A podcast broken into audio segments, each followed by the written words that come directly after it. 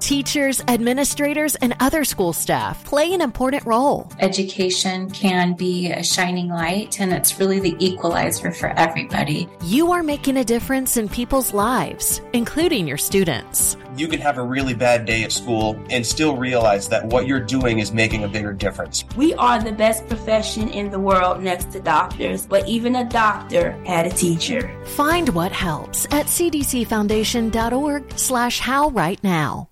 A supportive work environment can help everyone working in schools stay resilient. Just finding people that can reassure me that I'm doing my best and that there are people out there who understand me and can help me through these situations. You are not alone. Leaning on each other, uh, colleagues in education is, is essential. You have to. We take care of one another. Find what helps at cdcfoundation.org slash how right now. That's cdcfoundation.org slash how right now. A lot is being asked of people working in schools. Teachers have more and more things to do. The shortage of teachers right now, um, you know, having to fill a lot of holes and, and wear a lot of hats, it's, it's very difficult. There are steps you can take to manage stressful times, whether in the classroom or outside of work. For me personally, I can disconnect by just being outside. Laughing works a lot. Find what helps at cdcfoundation.org slash how right now. And Højbjerg, wow! Bring on! Kane goes for oh, what a goal from Harry Kane! Here's Lucas Moura. Oh, they done it! I cannot believe it! Oh, Stevie Wonder, Stevie Bergwijn, Romero scores for Tottenham Hotspur. Son goes on and scores quite remarkably. Hello and welcome to the last word on Spurs. Yes, I am talking about the last word on Spurs, and it isn't Ricky Sachs. He is having some fantastic downtime uh, with his family, although he just nipped in to make sure that we was all right. I'm not going to lie. Uh, but uh, Ricky's having some well earned downtime uh, with his family, um, aka uh, Bentancur. And I must say, a massive, massive shout out, first of all, before we even get started in the show, and look at our wonderful guest to digital at Digital Spurs. You need to be following at Tim Winstone, and of course, at Spurs Song Sheets. Because as you can see, he's the reason we are playing on Wednesdays next season. The Bentancur teacher. Thank you so much for that. I think I've got one of these because uh, I, I, made my um, my daughter sing the song uh, on. Uh, it, it, went pretty mad on Twitter and uh, and Instagram and all that sort of stuff earlier earlier last week. So thank you so much, uh, everybody. And uh, we're still singing. We're still very very happy. As you can find us on all of the relevant social media channels as know, you know where we are by now. I don't know where you've been if you don't. Um, at the moment, um, we're on YouTube, we're on Facebook, we're on everything you can find us on, um, as as all per normal. We've got some uh, fantastic guests. Before I introduce them to you, um, I know you already know them. They're, they're regulars. They are the boys. They're the people that make up Last Word on Spurs. I just want to say a massive, massive thank you to all of you for your continued support. Huge interaction in the show. Um, it's such a feel good factor at the moment around Spurs um, and we generally love it. So thanks for all the comments, all the questions. Hopefully, we'll get through a few of them uh, for all of you tonight.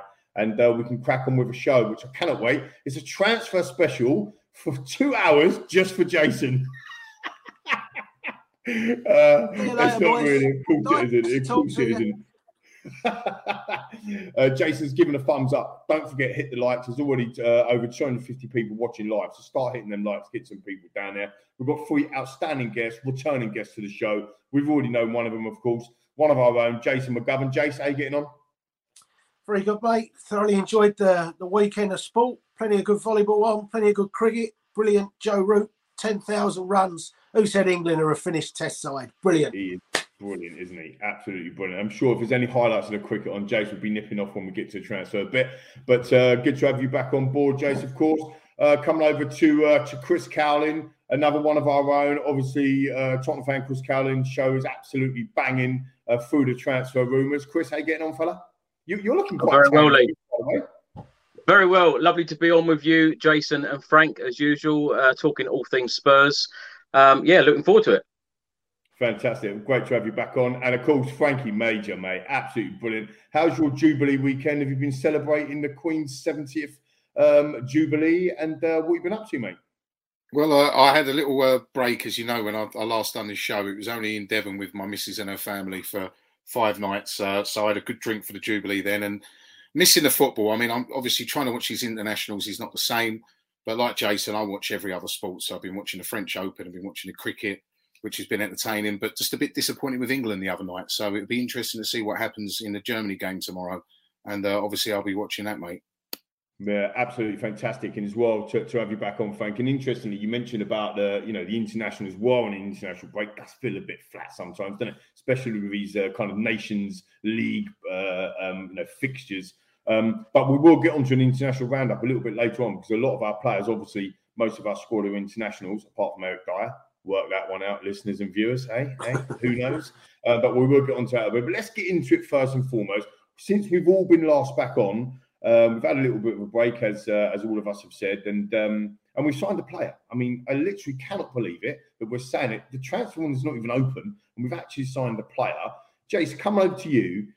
Ivan Perisic, I've probably battered his name. Ten goals, nine assists last season in Serie A. Forty-nine games played in total. He's a Serie A winner. He's a Champions League winner. He's a Bundesliga winner twice with Dortmund and with Bayern Munich throwing a couple of domestic trophies in there as well, Jace. I mean, this geezer's a winner, isn't he? He's the real deal. Fantastic signing. Um, doesn't matter for age. It's uh, you know we, we constantly talk about backing the manager, and there's no doubt this one's backed. Um, I think he's he's signed for Conte. He hasn't signed for Tottenham. Um, and Conte's you know managed to say forget about age, forget about sell-ons, forget about improving players. This is one that I want now tried and tested and that I have total trust in. And um, fair play to us. I mean, it's you know reported to be what just over a hundred grand a week, so it's not even as if it's you know it's, it's not even crazy money. It's not like we've paid like Dybala wanted 270 grand or something like that. So uh, you know, I think it's two years plus an option of a third. Um, just a fantastic signing. He's you know the undoubted quality. I see see a clip of him taking a penalty the other day, one with his left foot, one with his right foot. So yeah, uh, that shows you how good he is. And I think the fact that he'll play most of the games the same side as Son, and they're both two-footed. you know, for the opposition, for the opposition fullback, he doesn't know which one's going left of him, which one's going right. That that could be a fantastic dynamic down that side. So hopefully he settles and, and gets into that that Premier League pace quickly, and then after that, fantastic, mate. Absolutely fantastic signing. Absolutely brilliant stuff. Uh, Chris, coming over to you. I mean, what what do you think uh, of, of, Ivan? I know, obviously, I've, I've, watched your shows, obviously, this week as well. If you don't know where Chris, you can find Chris Cowlin again all over the, the socials as normal. Um, what do you think of this um, of this uh, uh Ivan Perisic fella? Do, do, you know much about him? Do you know what? I completely agree with Jace. Uh, this is all about backing Antonio Conte. Conte wanted Ivan Perisic to come in at Spurs. He's got his man. It's very important to give Antonio Conte what he wants right now. Um, and as you've said, Lee, uh, he's won the Champions League. He's played in a World Cup final. Uh, he has been there, done it, uh, got the he T-shirt. He, he, sorry, he scored in a World Cup final, didn't he? Exactly. Yeah. Against that, against our goalkeeper and captain Hugo Lloris, yes. Um, but you know, this is a player that has been there, done it, and got the T-shirt and won trophies everywhere he has gone. Very similar to Antonio Conte, and I believe that him coming in, you know, we we have just signed a real leader on the pitch, a real leader off the pitch as well, and this will only be good for the mentality as well uh, in the football club. And uh, it's about now, you know, who's going to follow him in. Um, but when we have done business like this, a real statement signing, a free transfer, yes, he's 33, but I think he's still got so much to give. Um, but you know, doing business three months early. We are used to, as Spurs fans, waiting until the final week of August, and this deal was over the line on the 31st of May, three months early. So, absolute quality signing, extremely happy. And, uh, you know, the other thing is that he can play in a number of different positions as well. So, you know, if we did have injuries in, in certain departments, he can even play up front. Uh, you know, so it, it's a fantastic signing for me. That's actually really interesting point. Come over to you, Frank. The what Chris makes a really good point there about playing in different positions. Do you see him playing as that left wing back that that we think he's going to play, or do you think that Conte's going to mix it up a little bit? I mean, I you know like, like Jace, I, I read a stat the other day that he ran more um, more distance than the majority of Serie A last year. So regardless of like 33 years old or not, I think it's just amazing signing. Do you, do you think he's going to be planting in that left wing back position? Well, he, started as a striker for, for the large part of his career, but I, I believe he will be our left wing back. Um, and sort of echoing what the lad said, fantastic signing, 33 years old in peak condition, lives the right life, um, ran more miles than I think most. I forget the, the, statistic, but it was up there in, in the stats for Serie A. He also sprinted at top speed, a higher per uh, kilometre per miles an hour than any of our players sprinted last season. That's so automatically, it becomes the quickest sprinter in the side at 33. A fantastic example for the to the rest of the squad. Um, as Chris said, World Cup finalist, World Cup scoring finalist, uh, twice Bundesliga winner with two different clubs. Um, he's got the CV, Serie A. He's done the business, and um, recently, and, and, it was only mid-May. I think it was four weeks ago. He, the goal he scored, he scored two goals in the, the Coppa Italia final. It was Inter's first Coppa Italia win in 11 years. And the second goal was an absolute worldie, screamer from outside the box, where he took the ball down with his right foot, hit it on the half volley with his left foot, and and that's what he's what quality he brings. Um, he's still in his peak. Um, he's had a fantastic two seasons um, at Inter Milan, and now he, he comes to Tottenham. Uh, as you said, he's an Antonio Conte signing. Um, Antonio Conte signing, um, both footed, can go either way, and um, so excited to see him in action. I think he's exactly the type of signing we need. Um, he's got fantastic qualities, and I can't wait to, to see him get started. Can, can I just say, Lee? I, I, think this signing so early as well says to the fans and says to everybody that we are backing the manager straight away. Now, we signed this player nine days after the Premier League season finished at Norwich. And, you know, when all of us wanted, um, you know, yet another lift, we have all got it. And we are all now going into this transfer window very, very excited. I got the yeah, impression, yeah. though, Chris, from from what he said when he um, when he said, "I knew that after the Arsenal game that they'd qualify." That to yeah. me says they'd spoken before the Arsenal game, and yeah. he knew what the arrangement was. As long as we get in that top four, you you know, we wanted to come, and he'd probably verbally given that agreement. So it just shows you, deal was probably done, you know, early May, late April type of thing.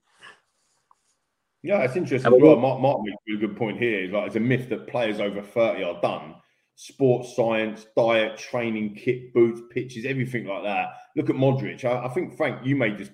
I think you made might made this point last time around as well. Benzema, Modric, Le- Lewandowski. Look at Ronaldo. I mean, these are still, you know, playing at a really, really high level. I mean, Ronaldo was the third top goal scorer in the Premier League. He's what 30, what 37, 38, Mark White's 37, 40, 38 to be fair. But you know, there's some some serious um, you know, players still, you know, people saying, oh, Kane's aging and Son's aging, and now you're buying Perisic and he's already 33. These players have still got, you know, in my opinion, four or five years uh, at, at playing at the, at the highest level now, they think. If you live the right life nowadays, as Mark said, with with the sports science involved, and and um, it is a science, um, and you live the right life, then footballers can go on to comfortably into their mid thirties now. And uh, again, if you look at his sprint stats in Serie A and the pace that he's still running at, and his output over the last two seasons, he's very much still in his prime. Um, and you know, the, the counter argument to that is, which it was a tweet I put out, Lee, which which actually gathered quite a bit of momentum to say that I've just seen the likes of Kroos and Modric and Benzema all playing the Champions League final, yet people are telling me Perisic is too old. Um, I understand that those players are at a, a, very high level. Don't get me wrong, but so is Perisic. And again, if you look at his numbers and his performances for the last two seasons seasons in the best Inter Milan side that we've seen in a very long time. Um, he, has got genuine top, top, top qualities, and uh, he's. I'm not. I'm not going to sit here and say he's one of the very best players in the world, but he's he's got world class qualities. Definitely. I, I, mean, he's another one like Son, who is an ambidextrous football player because um, there's not many of those around, and the guy takes penalties with his left and right foot. Um, how many footballers do you see do that? I can't, can't name one. So um, he, has got again. There's a lot more qualities than just what he gives us on the pitch that he's bringing to that dressing room: leadership, um, the winning mentality, and if, if anything, that's what we've lacked over the last ten years or so. Um, getting over the line in those big moments, and and he gives he's or he's given his previous clubs those big moments in those games, as he did three weeks ago or four weeks ago in the Coppa Italia final. So don't underestimate the, the qualities he'll take to the dressing room as well as on the pitch. Yeah, no, absolutely. And just before we move on to potentially, I think another sign that's about to be what the next couple of days or so, it's coming through the door in terms of big uh, Fraser Forster. Um, if if if we were to sign two or three more players in this kind of Perisic mold, do you think that's the right way for us to go at the moment? It feels like, like you said, I agree with everything you say about kind of you know backing the manager and getting the right players through the door now. But you know, it is very different from buying youth and then you know developing them. For for example, Spurs have been doing for or trying to do for for a long, long period of time. Chris, what, what do you think on that? I think it's very important, and I'm not at all surprised. I actually expected it that Antonio Conte would go out and target players um, who are ready, who are ready for the Premier League and ready to win and get us over that line. Now, you know, dare I say about trophies, you know, we haven't won trophies in so long. It is about time that we won something, and it's about time that we actually focused on winning something and doing something uh, glorious at this football club. How many times have we all said on this show, you know, the, the some of the world class players that we've got in Heung-min Son and Harry Kane, not won a trophy yet.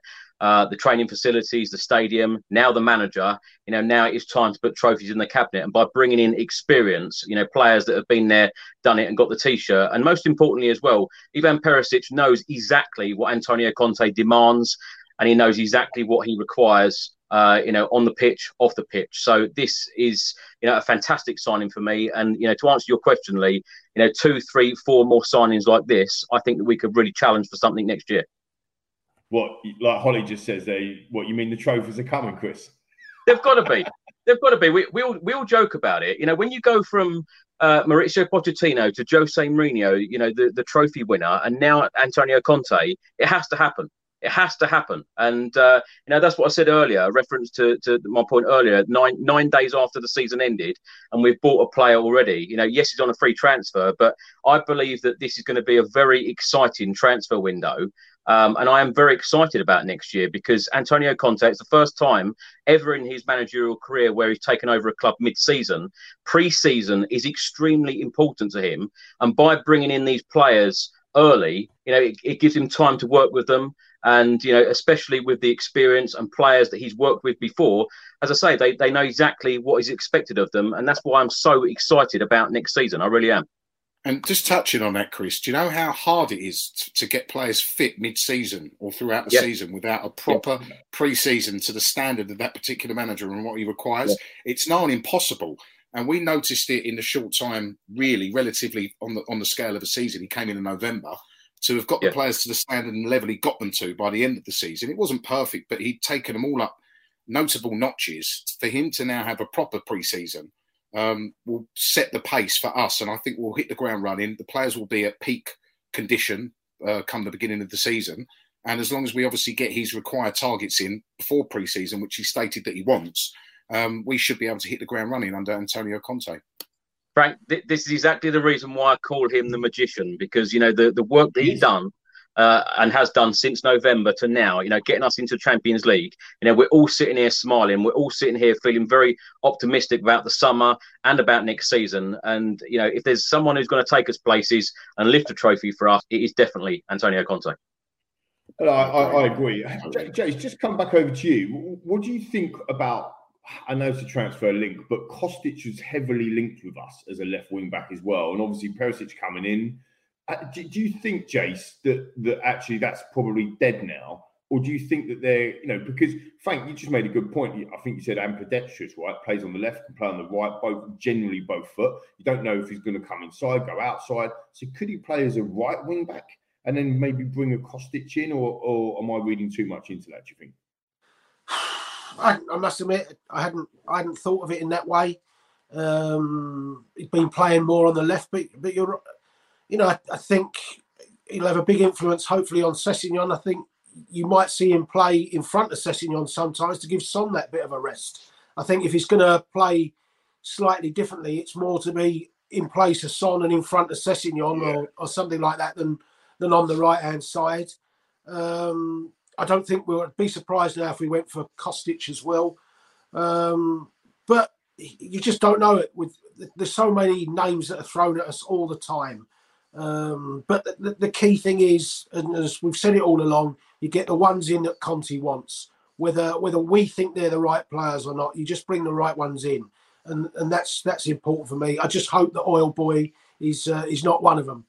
Well, well I think it's Jed Spence. Jed, Jed Spence is the name that seems to have been mentioned by all of the credible journalists, and I know Jason one, it winds you up, and it's it's not done until it's done, and all the rest no. of it. But I feel that the the two wing back signings that we'll make will be Perisic and Jed Spence. That's the way it's looking anyway. So I don't think Kostic yeah. will be a player that we we bring in this summer. My one my one concern, you know, that I've said with Jed Spence, and it, it's not that I don't like the player. I mean, I've, when I've seen him for Forest, he's been he's been on most occasions very good I just think if we're looking at, let's be honest, we're in the top four. We, we talk about Chris, Crystal Talk trophies are coming. We all expect Tottenham to do better next year than they did last year. Whether that season go on and win a title is is different. But I mean, if we're trying to push towards, you know, mid 80 points type of thing, at least that type of level, I'm not so sure Jed Spence on a year in the Championship is ready to take a Premier League side to the yeah, mid 80s because and with rotation in amongst Champions League games of thinking because it is an incredibly condensed season with with the break of two chunk. months and things. So you will have that week where you'll play. I don't know.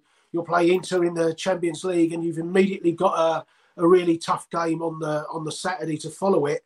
And that wing back role is incredibly demanding. Now I'm not sure Jed Spence is ready to step into to that yet. He may well be. I, I don't don't uh, take that as a negative comment for him, but it's just a very big jump from where he's been so far. And he's, I've seen him play well. I've also seen him disappear from games, but it's a massive jump that we'll be looking at. So I, I, I don't doubt that they will try and bring Jed Spence in, but I think there's a there's a long way to go before Jed Spence for me is is is on that team sheet in our strongest side. That's for sure. Do, you, do you think it'll be Matt Doherty? Do you think that's who he's got in mind as his starting right wing back for the beginning of the season, considering the performances he, he started to put in under Conte? I think, I think let's before we get into that, let, us let's, let's just wind it back a little uh, a little bit because I think we'll get into a lot of detail around kind of what it might look like, and we've got a part of the show a little bit later on that we'll actually talk about that in a little bit more detail. I did want to put up a DJBP. Um, uh, comment here. Would you guys add Bale back into this team? I know this panel on that question, uh, DJBP, is split because I mean I would have him back all day long. Uh, but I think some of the lads. So quickly round round the table. Uh, Frank, we'll start with you because I know we spoke about this in the green room, didn't we? What's your what's your view on Bale back? There's no doubting that on the football, that left foot is still a wand and he's still got qualities. But I just his his attitude at the moment is it's all his crescendo in football for me is is Wales and and this World Cup, and he's even alluded to it recently, saying I'll continue a little bit longer for this World Cup. So as Jason has been saying to me for the last several months, and I totally agree with him. Um, where does his motivation lie? Because prior in the in the build up to the World Cup, will he want to overexert himself and get injured mm. and and potentially miss the, the World Cup for Wales? No. And beyond that World Cup, where does his motivation lie? The guy's worth what 150 million pounds or something ridiculous. Um, he hasn't played regular football since he was on loan at Spurs. Um, I, I, can understand that with the five sub rule coming into play, that he'd be a fantastic impact player in, in games, uh, particularly where teams sit in quite deep and, and frustrate us. I totally get that, but I just think surely we can. There's a younger, more hungry player that can add that dynamic to this squad more so than Bale. Um, and I think that after this World Cup, I think he'll give up. I think he'll, he'll, finish the season wherever he is and he'll retire. So it's it's grudgingly, my, my heart is saying yes, I want him back again. And I didn't get to see him live when he was at Spurs when he came back, but my head is saying I think we, we will miss this one out. And it split, it split the fan base. It's 50-50 from what I see on Twitter yeah, and sure, um, sure. The, the, the opinion. But for, for me personally, it's a no every every time you every time you tweet something about Bale or put something on social media about Bale, it is always split the fan base, or there's always a massive follow. I mean, his, his numbers are an absolute. They're insane. They're absolutely insane. Even the other night, he, he, was the one that got him out of got, got him out of trouble, and there was in a lot of trouble. Jace, quickly to you. Gareth Bale coming back to Spurs. What do you think? No, not not for me. I think as, as Frankie says, when you look at the season, I think there's 15 Premier League games until the World Cup. So, uh, and I think he'll be gone after the World Cup. So you're bringing him in for maximum of 15. Any, any slight tweak in him, if he wakes up with a with a slightly sore calf, he's not playing that Premier League. He will not risk missing that World Cup, particularly with in a group with England as well. His whole motivation for that is is Wales. We've signed Perisic at 33, but he's coming to play in the league, in the Premier League, to play for Tottenham. Gareth Bale is just purely trying to be fit for Wales, and um, he has that. I mean, of course, he has enormous qualities, and maybe if we've got a, a 25th place in the squad on on uh, the eve of the season and he's still available, then you think, okay, well, we'll do it short term. But no, I mean, I, I don't really see it happening. And um, I think you'd be lucky to get five or six games out of him, in which case, let's concentrate our efforts on somebody who's going to come in and be available for 38 games and he's really hungry to play for Tottenham for the next two or three years. Um, you're breaking my heart here, boys. Chris, you got any balance on that or what? Yeah, sorry, Lee. I actually agree with uh, Frank and Jace. To, um, I'm afraid. Um, I think Antonio Conte as well will demand a whole lot more than what Gareth Bale can give in games, and you know what Jason's just said there about game time. Uh, we saw under Jose Mourinho, he, he didn't play all of the games, although Frank said that he played regularly. Um, you know, he only played like half the games um, during the season. Um, yeah, I'm afraid it's a no for me. I can see well, the appeal of coming off the bench with 15 minutes to go or something like that when you're trying, as people say, you got the, the, the low block teams and can he smash in a free kick or something like that. I, I accept that and I understand that. And that's why I say if we've got 24 players in the squad and there's a last space, then maybe then. But he certainly wouldn't be on my top five or six players list. Well, he's not. He's not going to overexert himself. If it's two no. or three weeks and no. it's a big game before the World Cup, and he has to make that sprint to get back, or yeah. he has to put that extra effort in above the hundred percent that he should be giving anyway, he's not going to do it, and he's going to no. protect himself. And I, I, think we have to be yeah. careful with that. And uh, his fitness level and injury record compared to Perisic, although Perisic is a year older, a chalk and cheese. That completely different. To for, uh, you took the words out of my mouth. I was just about to say, you know, when you're talking about someone to get you out of jail with a free kick, maybe Perisic can do that now, left foot or right foot. So uh, maybe we've already made that that sign in itself. But uh, good, a good debate on Gareth Bale. I just want before we go for um, uh, go over to an international round, I just want to talk about Fraser Forster. I'll come over to you, Chris. You obviously had um, uh, Fab um, uh, Romano on your on your channel. I think it was earlier today, to be fair. Um, yeah. And, and obviously, a good friend of the show, Ali Gold, uh, mentioned in his video yesterday that it's days away. Um, can we safely put this one to bed and say that uh, the six foot seven giant that is coming over the hill, it's that monster Fraser Forster. Is he coming to the football club? Yeah, apparently this is a done deal. Um, it's just a matter now of uh, the official announcement. But of course, Gollini's gone back after his respective loan, having made ten appearances in a Spurs shirt in all competitions. But Fraser Forster, I think, is a is a decent signing for Spurs. You know, knows the Premier League. Um, I love when we sign players with Premier League experience um, because I think that they know the players, they know the opposition, uh, they know everything about the Premier League, and I think Fraser Forster is a good, solid goalkeeper. Um, a good signing for us, yeah. For our listeners on audio, we're going to go for our first break of the show. Um, and uh, when we return, we're going to be talking a little bit about the international roundup. I'm really excited to start with the sports family. When I got the contact with the with the coach and the sport director, I told them that uh, I really want, wanted to come here in the Premier League uh, since 2009 when I started to play professional football in uh, in Belgium. This is the moment, and uh, I can't wait. It means you are together again with Antonio. It's a privilege to, to work with a coach like this. We did well in, uh, in Inter. We won, uh, we won the league after 10 or 11 years. It was really a perfect year. Yeah, I'm really happy to, to see him again. He's living football, you know, every, every minute, uh, every, every hour, every, every day. He, when he's sleeping, he's thinking also about, uh, about football. I like his character, and uh, I know I know we're gonna do a great great job here. Back in the Champions League next season as well. I mean, how exciting is that both for the club, but also for you as a new player? Yeah, I was waiting. I was waiting last two, two, three games. I was watching, and uh, after the victory against uh, Arsenal, it was obvious that uh, Tottenham will go in the Champions League. It was also good for me because. I want to play the best game. I want to do great job in Champions League, like also in Premier League and uh, in the both cups. I'm gonna bring a lot of uh, first a lot of hard work, and uh, because I like to work a lot, I like uh, to work for the team, and uh, because only like this you can uh, you can win something important. I can play several positions in the system what what actually Tottenham is playing now and no I will bring bring, them all, bring it also a lot of experience because I, I used to play for uh, a lot of great clubs and uh, yeah, like I said I can't wait to start to play and uh, to train and uh, to give my best.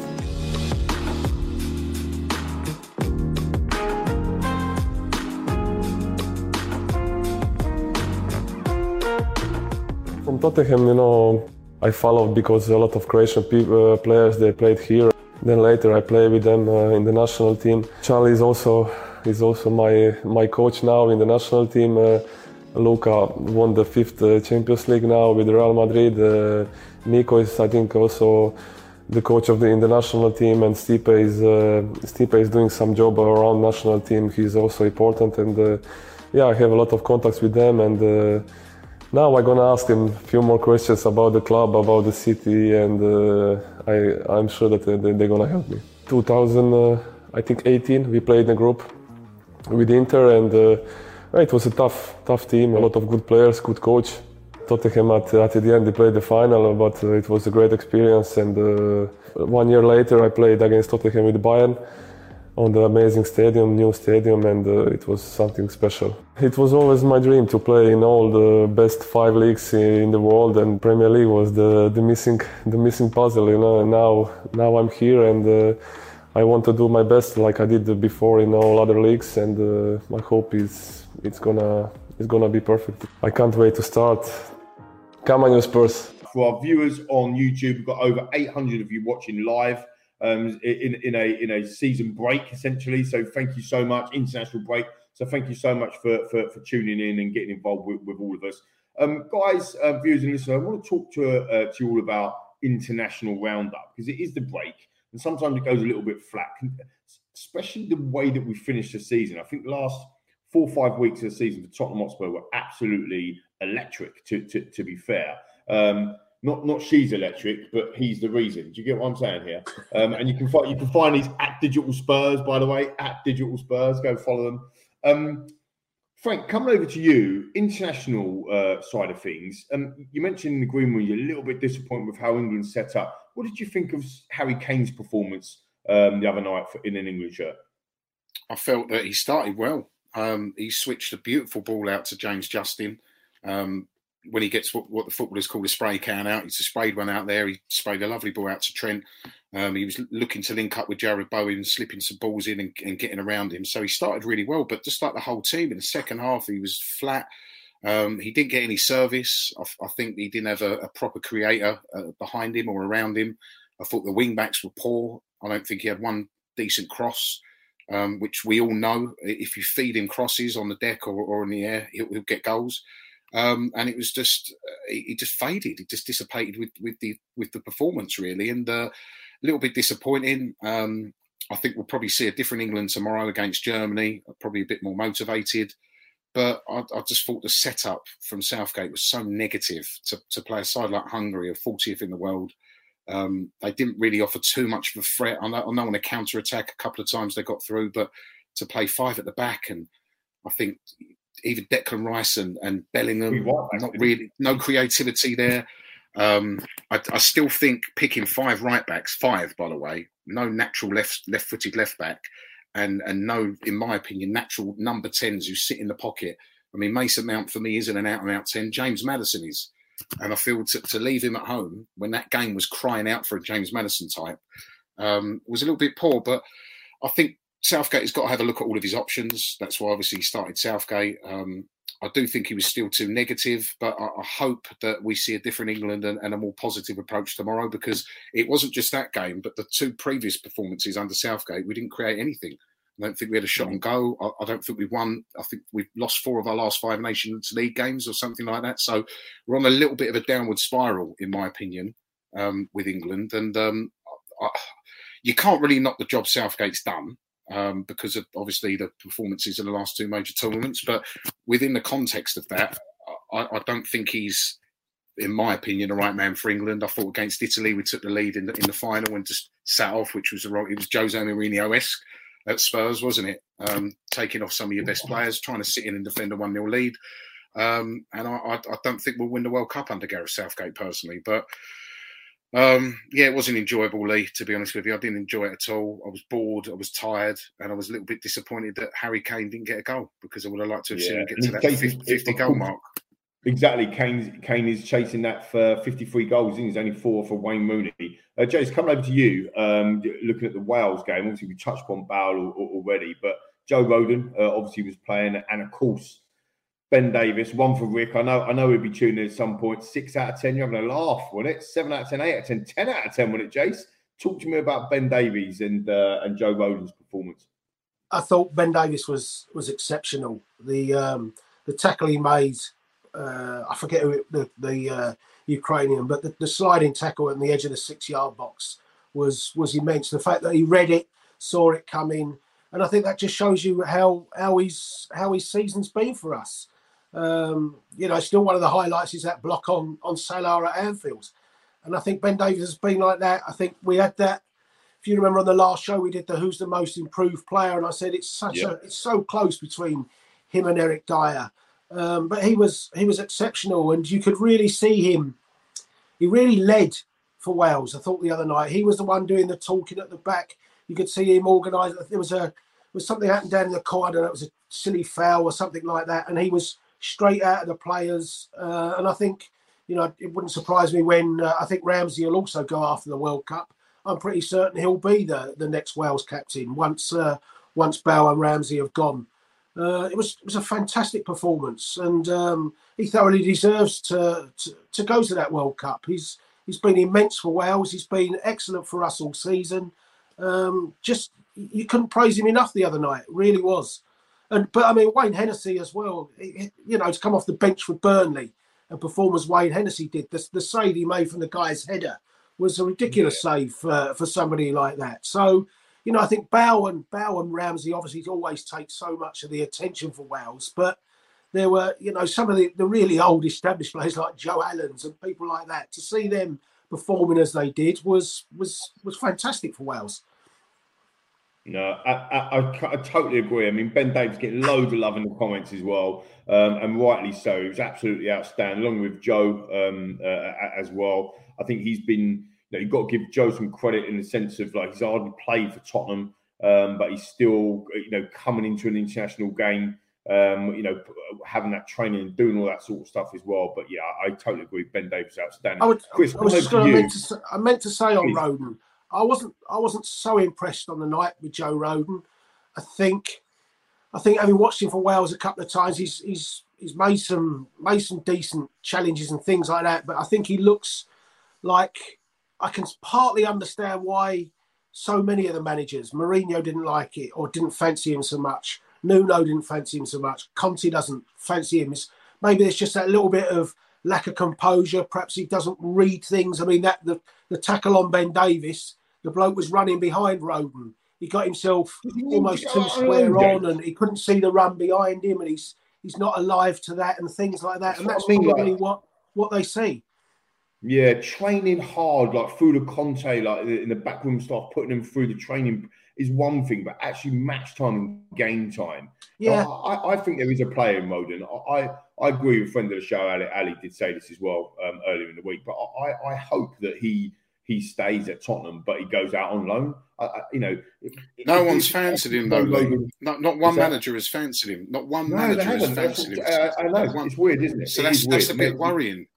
Yeah, it may, maybe maybe you need to go and get some game time. Uh, I, I, don't know, but Chris, just just coming over to you on um, the, the man that uh, I've got no doubt that my daughters, I'll get them singing uh, his song uh, shortly. But Kulusevski, what a goal that was! I mean, just talk us through that. It was a, an amazing, amazing um, performance again from him in a, in a Sweden shirt unbelievable. He has been uh, sensational for Spurs. He's now continued this form in a Sweden shirt, and uh, this guy is absolutely magical. Um, probably the the signing of the January transfer window. He's been absolutely brilliant in a Spurs shirt, and uh, yeah, that goal the other night for Sweden, um, absolutely sensational. Um, but can I just go back to um, Joe Rodon? Um, yeah. Because I just want to say it must be extremely difficult for a player like that um, you know, similar to Steven Bergwijn as well, where they play so little for their club. then they go off on international duty, and then they're starters for their country. Then they do so well for their country. They come back and then get very, very limited or, you know, no game time at all uh, for their club. You know, Joe Rodon, two substitute appearances right at the end of the season under Conte against Arsenal and against Burnley. And then, of course, he's going to play very important games against Scotland. And then, of course, the uh, the playoff game um, the other night uh, against Yeah. Ukraine. Um, and, and this is why I understand Steven Bergwijn wanting to leave the club um, because it must be very, very frustrating for them. Yeah, it is difficult. And again, some really good comments coming in. Some people for, some people against. I mean, I think it's it's very difficult to judge someone when you only see him for like you've just said, like three, four minutes or ten minutes at the end of the game. But like Frank and, and Jay said right at the beginning, four, four, four managers ain't fancied him. So you know what, what what is going on in, in I, I, I've got to, I've got to admit, Lee, I, I don't, I don't fancy Joe Rodon either, and that's why I thought it was a, a real out there comment. When, of course, Jamie said he's our best defender at the club, you know, that that time ago, and I was like, "You sure? Yeah, you know, what you I know he's watching. Um, but I, I, don't fancy Joe Rodon. I, I must say, you know, every time I've seen him in a Spurs shirt, um, I just think that we um, we we are going to demand a lot more, especially when we're playing in the Champions League. I think for me, certainly in this window, and certainly uh, Antonio Conte, it's all about improvements. It's all about club direction. It's all about ambition and improvements to win something, to get over that line us as fans, you know, we we grow very attached to certain players. You know, you want Gareth Bale back, the three of us don't. Um, you know, we, we grow very attached to players, but it's about being ruthless now. It is about being ruthless in getting over that line and winning something and being successful. And you know, there's no point us all sitting here saying, "Yeah, we'll keep Joe Rodon and send him out on loan." What we send him out on loan for? If he's out on loan, he's not representing or playing out for our football club. So what's the point? Sell and move someone in that is going to be a part of the squad. I think you're right as well, Chris. I mean, when you, you look at Champions League football next year with that with the homegrown rule, and you think, okay, I mean, if you just looked at, say, we haven't signed anyone in in terms of uh, centre halves, forget forget the players we're linked with, and you'd look at it and you think you got Dier, you got uh, Romero, you got Davies, you got Davinson Sanchez. You're probably going to have what five or five centre halves in the in the Champions League squad, and your choice would be Tanganga or or Joe Rodon. I don't think there's a lot between them, but Tanganga would have the advantage that he's club homegrown. So that makes Rodon then, you know, pretty much sixth choice. And, you know, do, do you really need that? So uh, no, it would be, you know, sadly for him, I think he'll go on to be a decent Premier League player at, uh, at a lower half Premier League club. But but And the I, thing you is, know well, I think we'll get our money back. I think we'll get our money back Yeah. for him as well. How, how much was it? Yeah, ma- 14, 15 or make- something? But if some of these players aren't good enough to play in like a Carabao Cup game or an FA Cup game or a game against Burnley a home in Yeah. the Premier League, you know, being a starter, they're never going to be a Champions League player for next No. season. So it is all about being ruthless.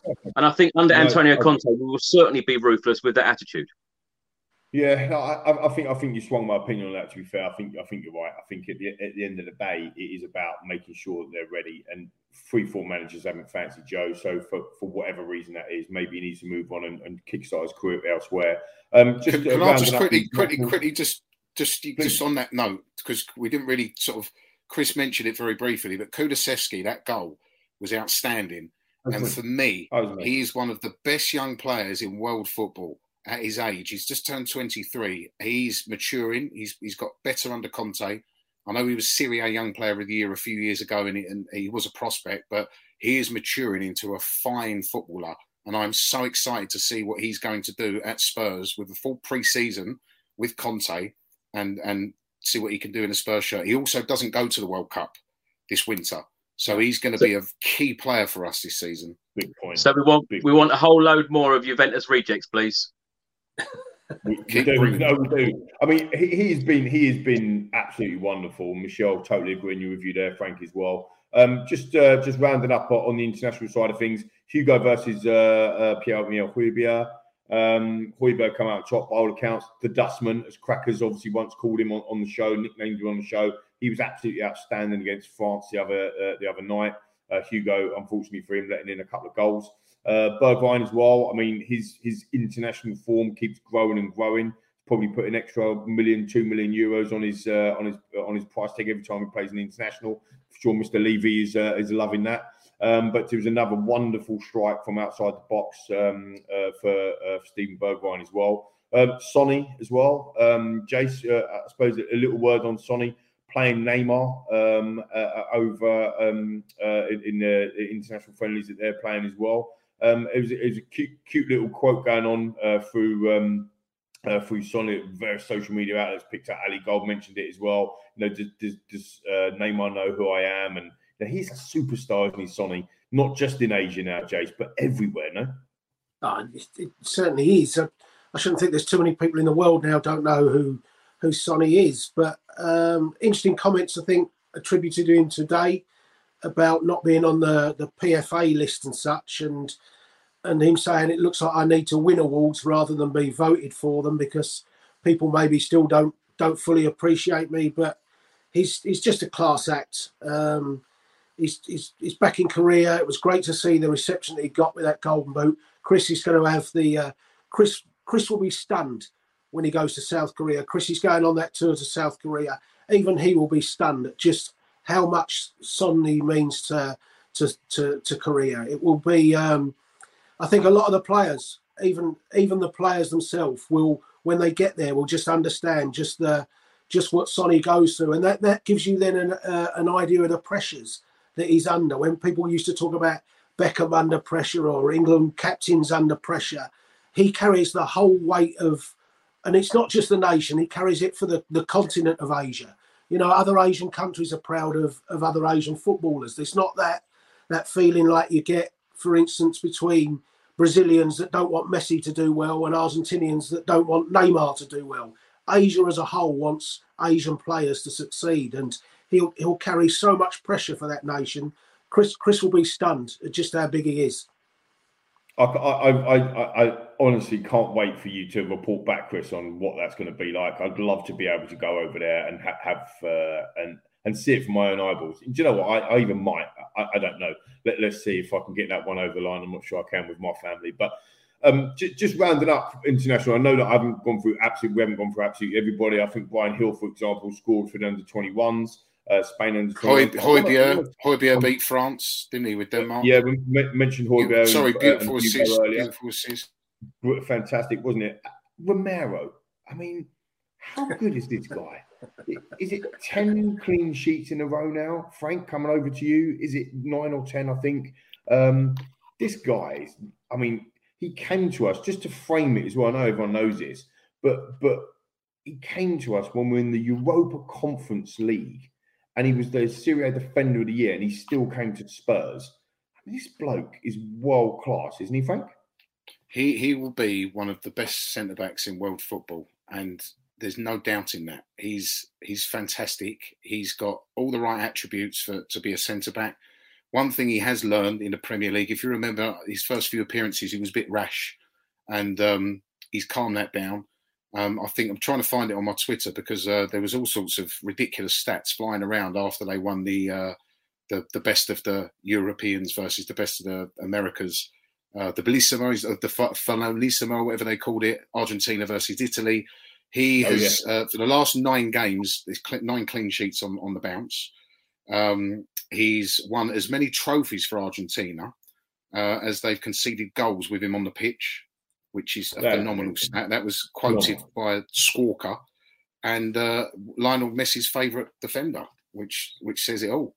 Um, and they're proper games, aren't they? coming in the summer. Proper games. They're proper games. You know, they're, they're not Liechtenstein and Armenia and, and things like that. We're talking playing Brazil, Uruguay, Chile's and and Italy. Well, I'll, t- I'll tell you the games. I'll tell you the games.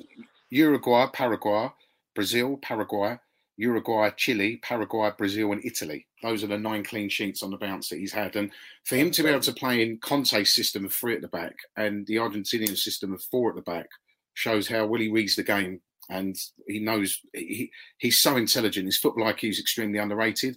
And he's only going to get better. And he's another one with a, a proper pre-season under his belt because he didn't have one last season. Played the Copa America final, jabbed up to the eyeballs. Um, even the Villa keeper Martinez said that he doesn't understand how he made the final because he was on painkilling injections. that subsequently had an, a, a lasting effect on his beginning of the season, and he wasn't really fit probably until the turn of the the year, and then obviously he got injured again. So, and he's never been injured before that. He said he's never missed a run of games like he has at Spurs. So, this is another player under under Antonio Conte with full preseason, um, and and he'll be able to show us so much more than he's shown us. And um, a- another masterclass for Argentina again. Um, another superb performance. He's an animal, and we are so lucky to have him at Tottenham. That's a Paratici masterclass, and fair play to him for bringing him to Spurs when it wasn't the most attractive proposition for him, really, was it? It's, it's really interesting actually. I remember Frank, you and I uh, was on a show together when he first signed, and I remember we we were chatting on the show about what where his best position is going to be. And you said, I think his best position is going to be on the right of a free. You actually said that, and and and actually, it's true. When he plays as a as a in a two, or maybe as as a um, the middle of a free, he's definitely not as effective as where he plays as a right of a of, of a free. And I think he's been. I echo everything. I think where, where he I- played for Atalanta. That's where they played him. And um, Yeah, I think I think in a back in a obviously in a in a four a back four, he can't travel with the ball. He, he can't make the he, he can't sort of gamble as much because he's he's only got one other centre back with him. But I think in the three, particularly on the right hand side, uh, where he can sort of perform the underlap or the overlapping runs, he's very good on the ball. Very underrated actually on the ball and, and playing out. That that position seems to suit him best. So. Um, again, just a brilliant footballer, and I can't wait to see him, him evolve and develop at Tottenham this season. I can't wait. It's going to be fantastic. I've got, I've got to bring it over a quick word for, for Chris and for Jason on, on Romero. How, how impressed, Chris, coming to you? How, how impressed have you been uh, with this? Um, I'm going to say little, little Argentinian centre back. I was going to say little. I don't know. And when I meet him, I'll, I'll, I'll see if I'm bigger than him. My hair will be. But uh, yeah, what, what do you think of the, of the wee man? Well, do you know, last summer, a lot of Spurs fans even said, Who are we signing here? Who is this player? Is he going to be any good? You know, everyone questioned him. Everybody questioned Fabio Paratici and his signings. But when you think that the three signings that we have actually got from Serie A, they have actually been fantastic signings and they have all, all three of them hit the ground running at this football club. And, you know, if I asked all three of you, when was the last time a signing at Tottenham hit the ground running like these three have? You know, I can't think of one. Um, it's a very, very long time ago. Lo Celso? Who, Frank? Ndombele? Lo Celso? That's what I mean. When, I- when you I- I think of can't these- remember. When you think of these past signings, when you think of signings like Lo Celso and Ndombele, hundred million pounds between them two, and when you think about what Fabio Paratici has done in bringing these three fantastic players that have transformed this team and ultimately got us Champions League because we have raided Serie A, and of course, as I referred to earlier, you know, two Juventus rejects. If they are rejects, then just give us some more. Um, and that's why I'm really excited about going forward. And I don't care where these players come from, what country they come from.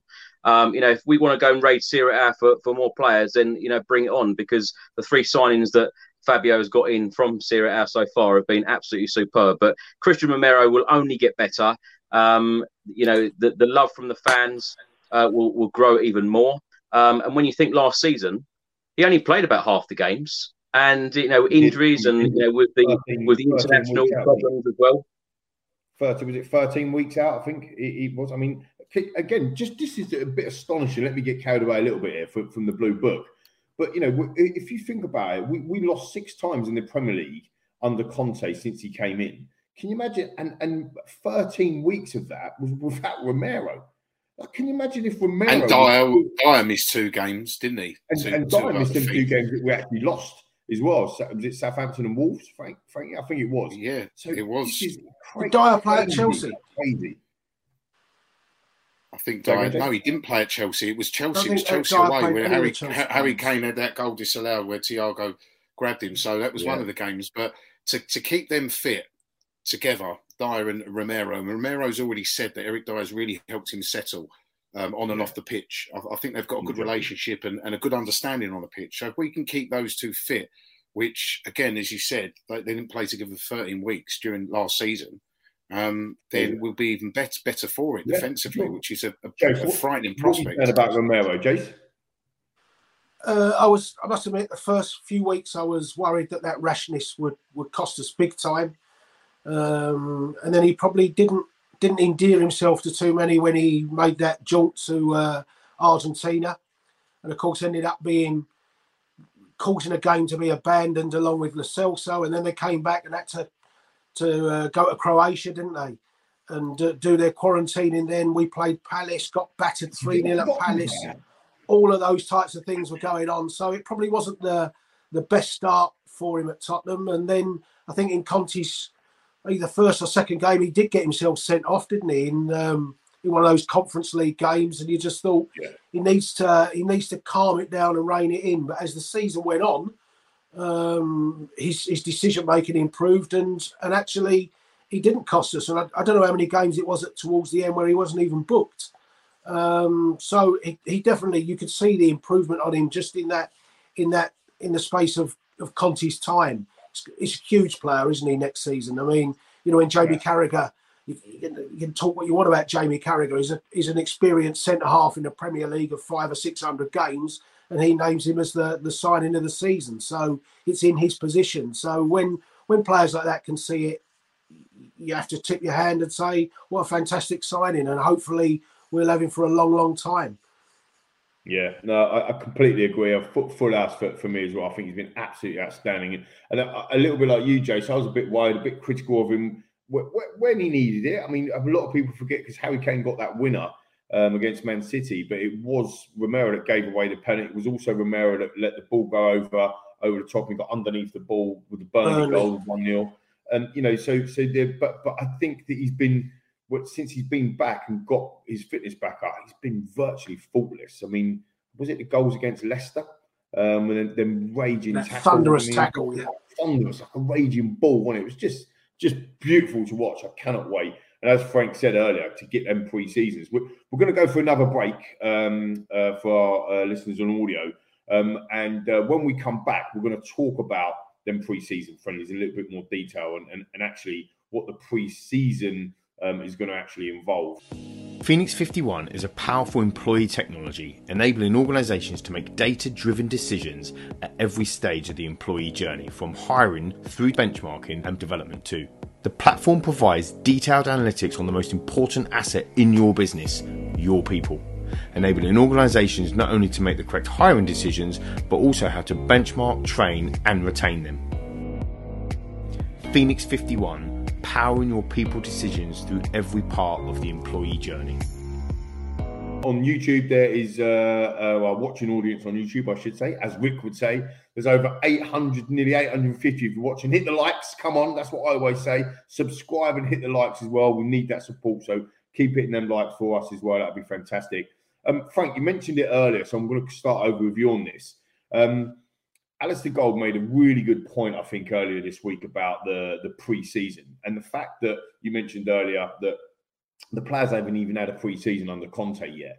Um, players should be getting around three weeks off in the summer um, before a grueling pre-season will start.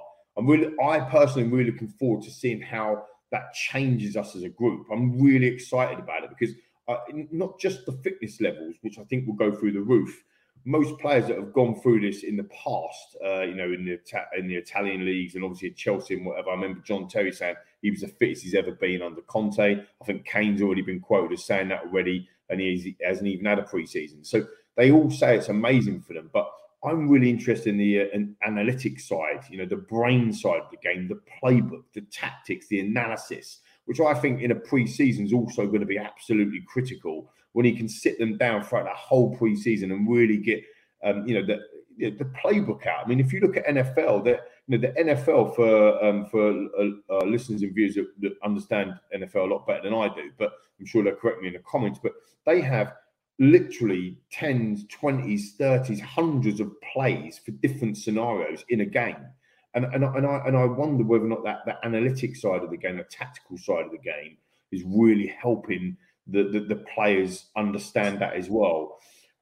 What, what, do you think, Frank? You know, in, in terms of that that pre-season, how is that going to change us as a group and as a team? the whole package. It's the, the whole package. And from the stories I've heard from people I know who know a couple of players who have played under him, his, his diet um, is fantastic. I mean, some of the food that they that is brilliant. Apparently, it's like no other club that these players have been, or no no like no other manager that these players have played under um, the, the sort of food that he gives you. Apparently, he's got some coffee type dessert thing which knocks your block off, but puts bagfuls of energy into you. And I've heard all these stories, and uh, I think it's the full package, not just the fitness, but tactically, um, game plans. Um, I think we forget as well at Inter Milan, he, he also played a 4 3 3 at times. It wasn't just the, the 3 4 2 1 or the 3 4 3 that he plays at Spurs. So he hasn't, he hasn't changed that at Spurs yet, has he? But maybe with a full pre season, there might be working on different tactics. We, we yet to Great see point. that. But um,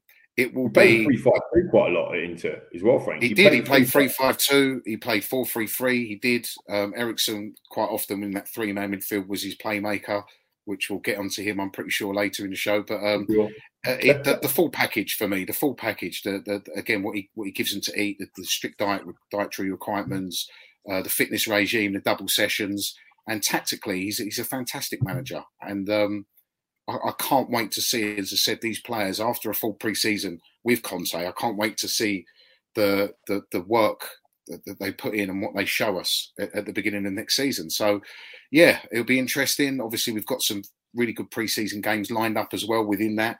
Uh, which I'm sure we'll all be watching. Chris, no doubt, will be at every single one of those, um, as as as we know.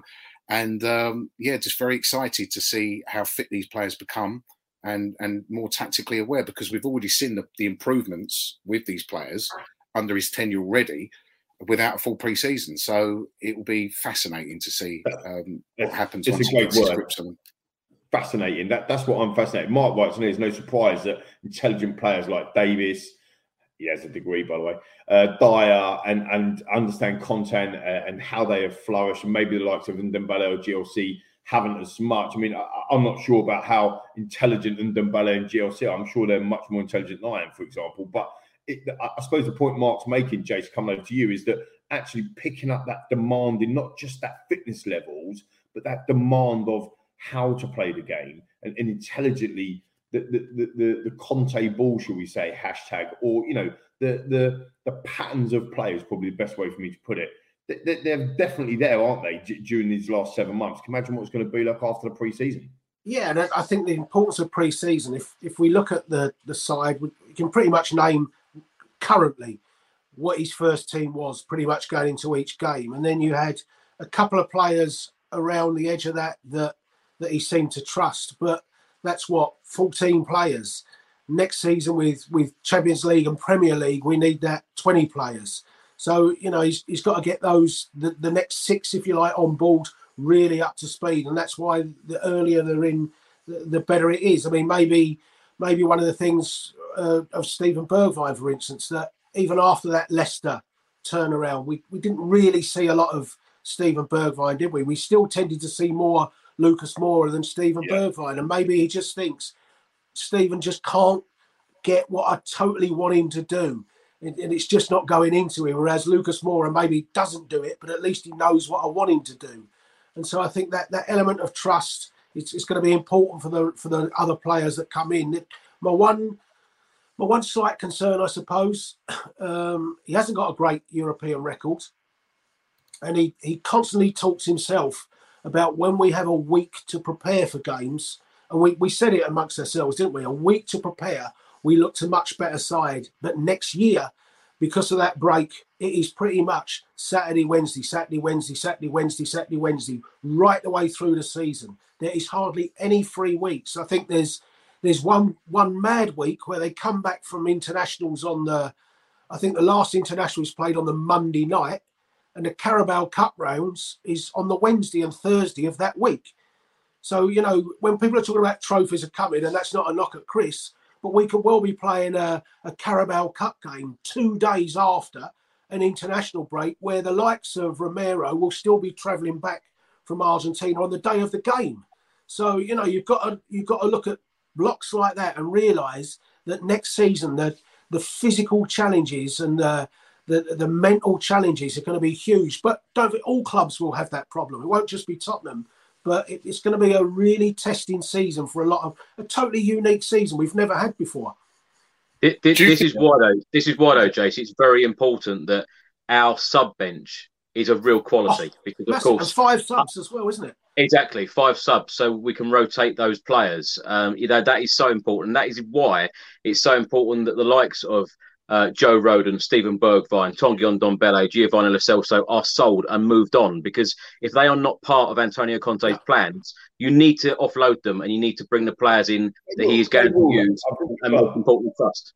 I, I think I think the club have already shown that that one they're backing him uh, with the Re- Juventus rejects as you mentioned it, but also Ndombele, Lo Celso, you know Dele. To, to, to be fair, all moved on in January. Obviously, uh, Gil went out a hill, so he went out alone uh, because Conte didn't fancy him for the season. Uh, what I will quickly say on, on that as well, just just quickly before we come over to Frank on the on, on the um, on the next part around pre-seasons, uh, pre-season friendly, sorry, is um, he sent Perisic out on loan, Conte did, to Bayern Munich, and he won the Champions League, and then he brought him back, and then they won Serie A. So he has an eye for saying, do you know what, you're not quite what I need, go away and then come back again. Maybe Bryan Gil comes back at that player. Maybe it's another season he needs him out. But I think Paratici has actually looked at that Bryan Gil deal as a as a sell-on deal if if he never does play for Tottenham. D- does that make sense? So even if he never never comes and plays un, under Conte uh, under Conte, I still think Bryan Gil will actually um, be a good.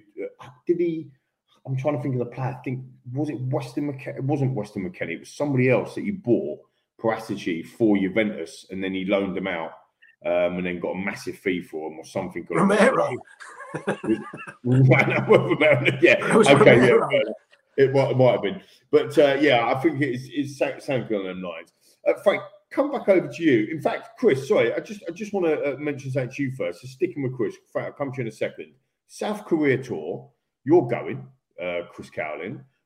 When is it, and what's the kind of the, the regime that we can expect um, that the boys to be playing? they're they playing kind of couple of um, exhibition matches, and then they playing some like some some friendlies over there. Like, is it a, like an Audi Cup competition? What's the what's the expectation, Chris? Well, it's a couple of games, and uh, I, norm- I normally go to these tournaments. And uh, a couple of years ago, I went to the America one, and, and it was scorching hot weather, and the players work extremely hard. This was, of course, under Mauricio Pochettino, and I expect uh, very similar, if not even more intense training from Antonio Conte. And as uh, Frank and Jason have rightly said, um, you know, I am really looking forward to this tour um, because I think that he will transform a number of players yet again. Uh, when you think about what improvements that he has made with this squad, with the players that we have had, um, you know, I called in the magician earlier about what he's done uh, at the football club and getting us into the top four.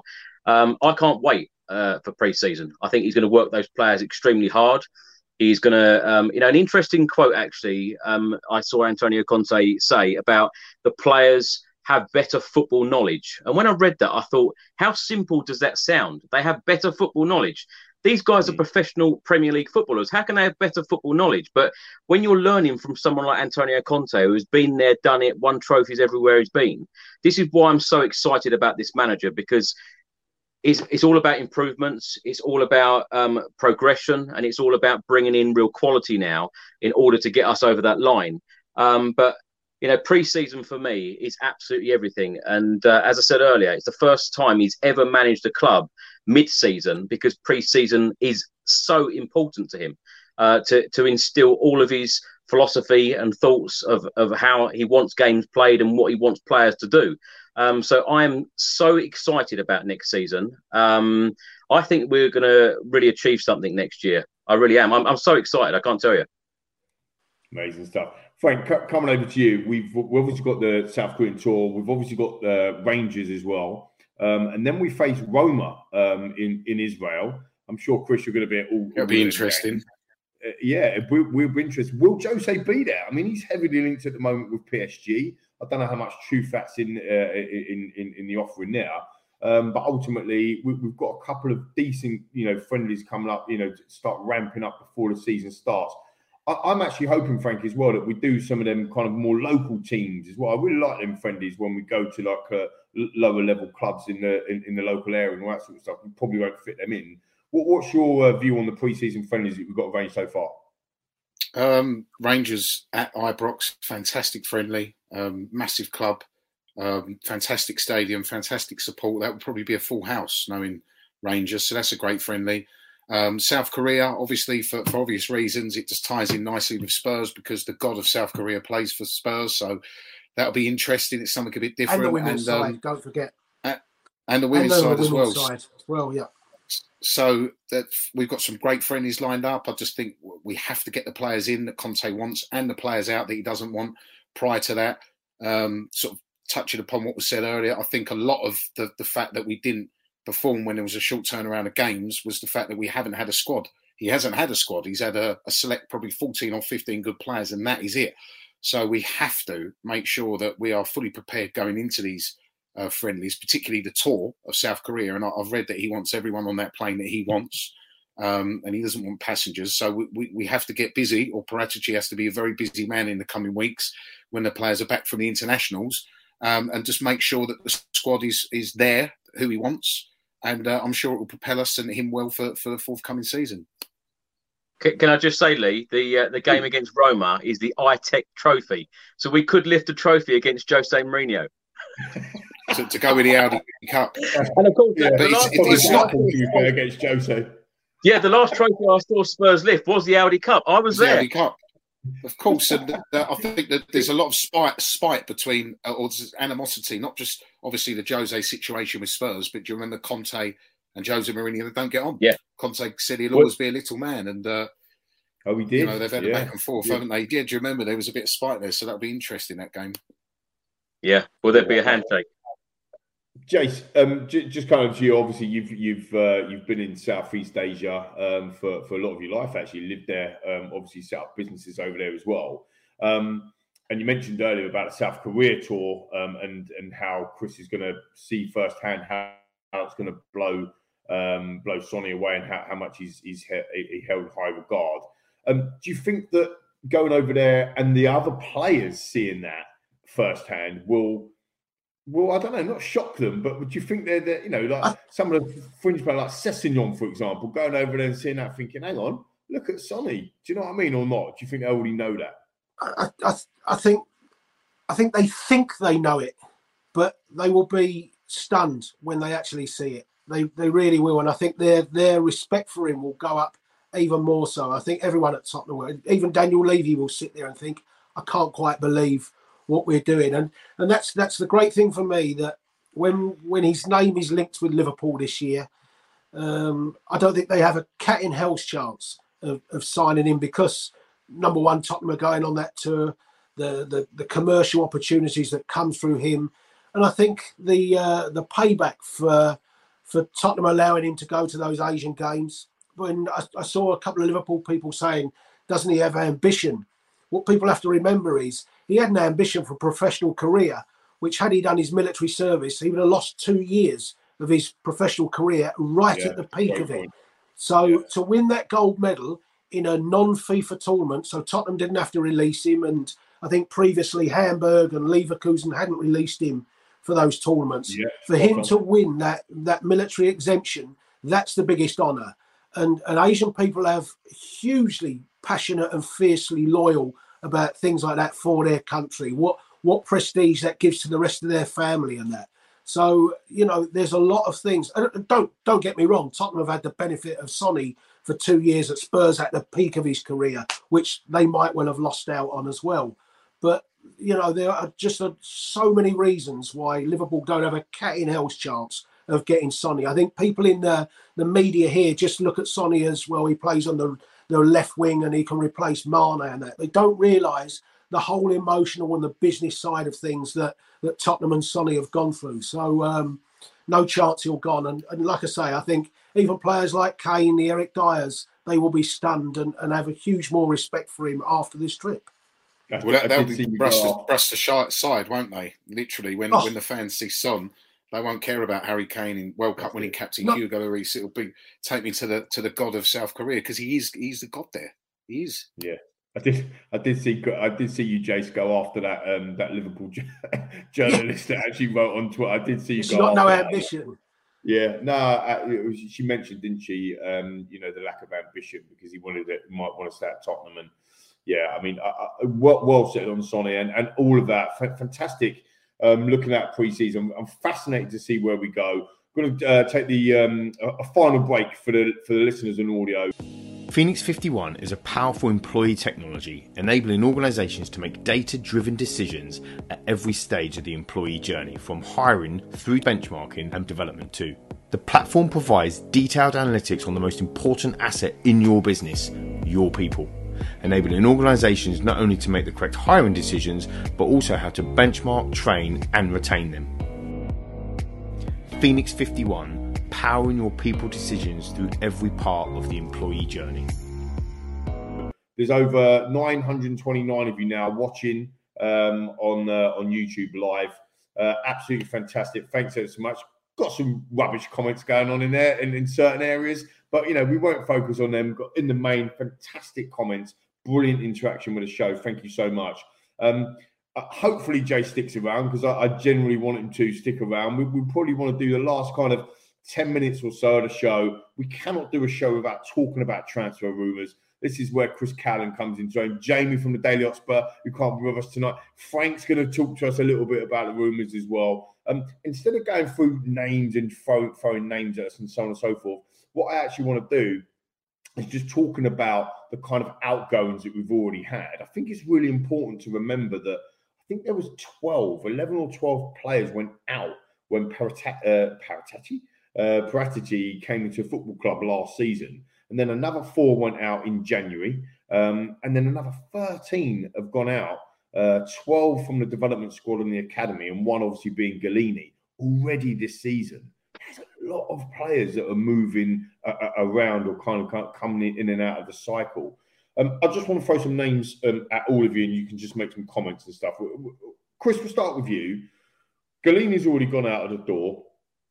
Winks, Rodon, Bergie, Cameron Carter Vickers, I think, is about to sign for Celtic. Re- Reguilon, Emerson Royal.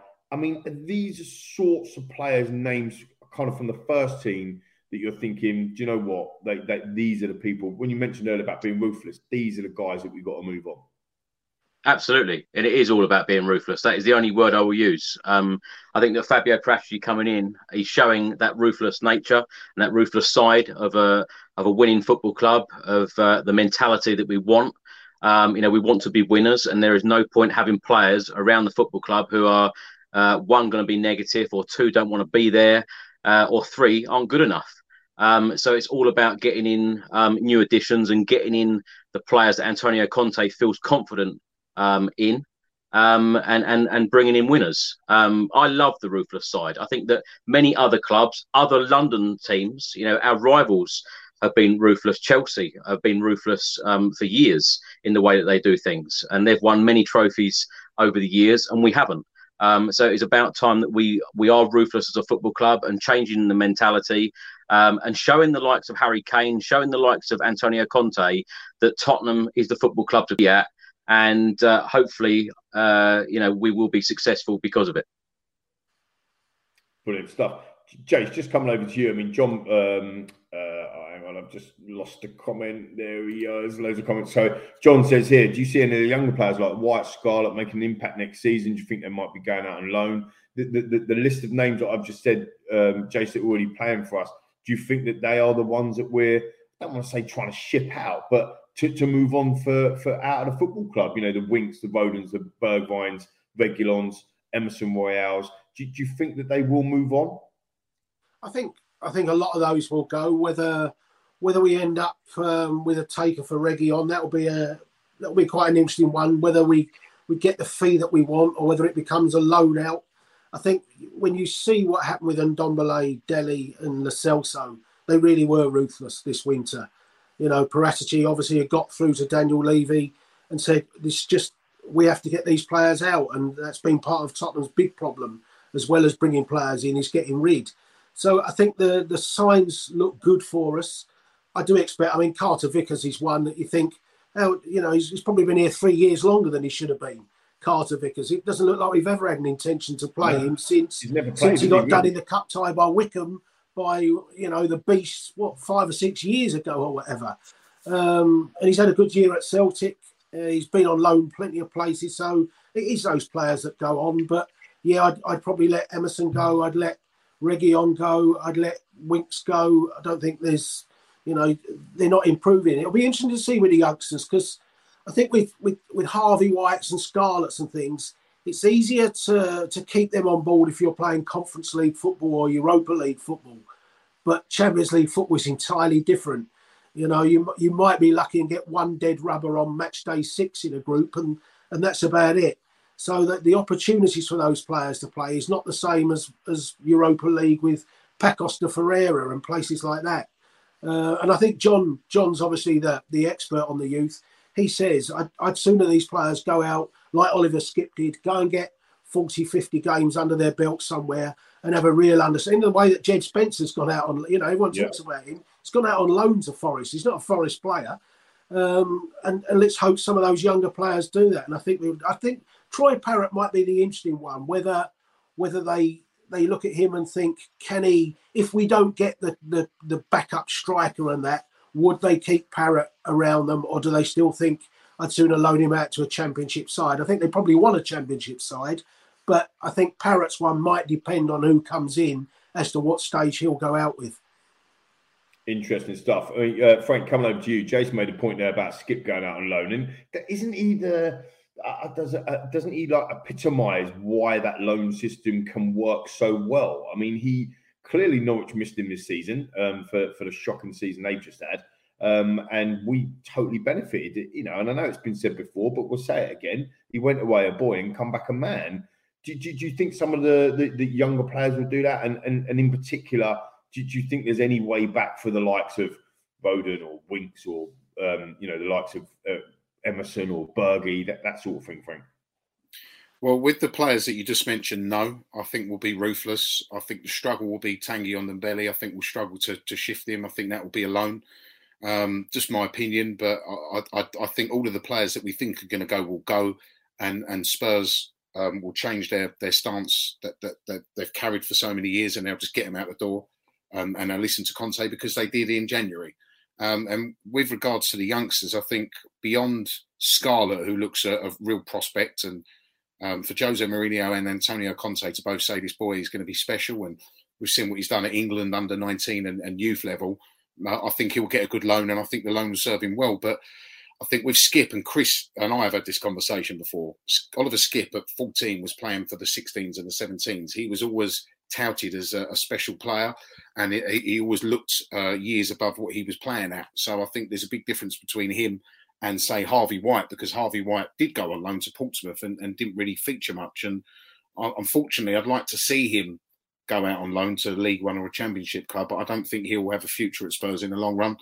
Um, and just echoing what you guys have said as well, Jason in particular, uh, there are no passengers in these European games that you can get away with in the Europa, in, in some games in, in the Conference League. You're not going to play the kids. So I think we'll see lots of them move on, moved on.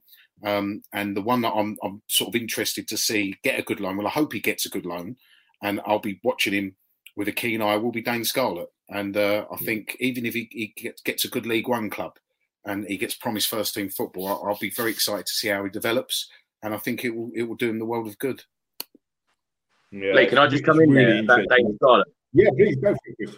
Yeah, I was going to say um, a club like Leyton Orient would be absolutely ideal for Dane Scarlett to go out on loan. Um, you know, he was banging in goals for the Tottenham Hotspur under, under 18s, and then of course Jose Mourinho integrated him into the first team, and then ever since then, really, he's missed that stage of playing regularly for the under 23s. Um, so of course, when he's on the sub bench for uh, the first team, um, if the under 23s are playing the next day or the day before or whatever, um, then he won't be included into that squad. And I think that that's a shame sometimes because players like that then miss out. But I think that it would really, really benefit him, exactly like Oliver Skipp, like you mentioned earlier, uh, to go out, go on loan for a season, come back, and then be refreshed, and then could perhaps be, uh, you know, on the sub bench for us and, and perhaps make an impact. And and Yeah. Troy Just- Parrott's an interesting one- one. I Troy was just going to say one one point. I, I, I, think um, Frank touched on it a little bit with with paying off players. You know that that assumption when they said about the 150 million, I think it was a big assumption that that's 150 million into the transfer budget. I think that was part of that will be used for big big contract extensions for a few players and for saying right, okay, we're going to have to write off 25 million quid here. So you know the 150 million, and then you start signing Perisic and Fraser Forster on free transfers, maybe Eriksen on a free transfer. That just shows you that 150 million isn't necessarily all on a transfer budget, but I think it, it will be used for, for paying off a lot of players to be ruthless and clear the decks. Don't bring the mood down, Jace. No, no, No, no. I, I- I- I think it's a positive, Chris. Yeah, I I think think that, that that does enable us to go and do that. To say to Ndombele, right, we're just right off the. Like, I mean, Dele Alli, let's we gave him a free transfer. Free it's transfer. a free transfer. That's that's a big write off, isn't it? He was worth 100 million pounds a few years ago. Let's be totally honest. He Incredible. was, particularly when the market was that inflated. He was worth 100 million pounds, and we've given him away. So we, we're more ruthless than we've been. But um, a name that keeps popping up on on the feed, which I did miss, and he's someone that I'm very excited about. Also, is Alfie Devine. I think he needs a good loan. Um, although I think they're keeping him. I'm not sure where I read that, but he looks a prospect. And I, we took him off Wigan, didn't we? At um, 15 years old, and paid quite I a lot of money for him at, at that age. And he's I think got he has lot. to do. He- Does doesn't he have to do three years at Tottenham to become club homegrown? Yes, I think And I that's think it. that And, might uh, be we, why we can't let him go, keeping can we? No, to I do that third year. Yeah, I But think he's, that's he that's looks the problem. brilliant. He he looks brilliant, and also special mention to Troy Parrott, who came on very strong at the end of last season at MK Dons. Um, scored some brilliant goals and very creative. I don't know what will happen with him because he's not really. How old is he now? Is he twenty? Chris, you'd know this. How old is Troy Do, do you know what? With, with, with Troy Parrott, I used to watch him in the under 19s and he looked a real prospect and he looked like one for the future. He looked like he was going to come uh, into the first team. Um, you know, Jose Mourinho again integrated him to the to the first team. Looked like he was going to get a lot of minutes. Um, his career don't seem to have gone anywhere really. You know, yes, he's gone out on loan, but he hasn't hit the ground running at MK Dons. Um, he's another one who I mentioned earlier about Bergwijn starting for his country, Joe Rodon starting for his country, now Troy Parrott starting for his country, um, and not playing first team minutes for Spurs. I'd, I'd, I'd be surprised if we Twenty, see. uh, Chris. sorry. He's twenty years old. Would you give him a, another loan spell, or would you would you get him out Well, the it- door? It's an interesting one because you think about Harry Kane's career. Most people wrote Harry Kane off and said, Yeah, you know, let, let, let's get him out the door. And then, of course, we saw what happened with him. So you never ever know. Seven loans, I think, Kane. Seven. Seven loans. Incredible stuff. Well, I mean, it's fascinating. But I, I did leave off um, talking about Bergwijn. I, I think that he's probably going to leave the, the football club. He, he was on the list, but I think he's going to go. I think he's probably one that we can get some money in for. Giovani Celso looks like he's going to be out of the door as well from a, from a fee perspective. But as Jay, as you just mentioned, I think we paid what 45 million for for, for him um, in total, and that wouldn't have been paid off. It's always capex over the period of the contract. Um, but there's still money to pay. If he goes out back out the door, even if you get 25 million euros for him, which I think Villarreal are looking at uh, paying paying for him, I think they bid 17 million. We're having a negotiation with him. We're still going to have to take a hit on what, what that contract value is.